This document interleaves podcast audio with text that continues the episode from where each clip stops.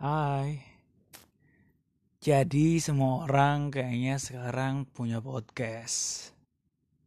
Dan ya, why not we try to use this application to make some great audio for listen. Dan sekarang kamu bisa dengerin podcast Ajitama ada di sini. Silakan follow, silakan cari tahu di sosial media.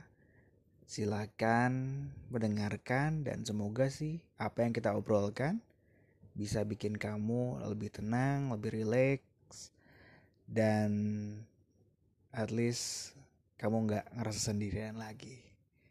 Di podcastnya Ajitama bakal ada beberapa segmen utama yang bakal kita obrolkan. Yang pertama adalah Let's Talk.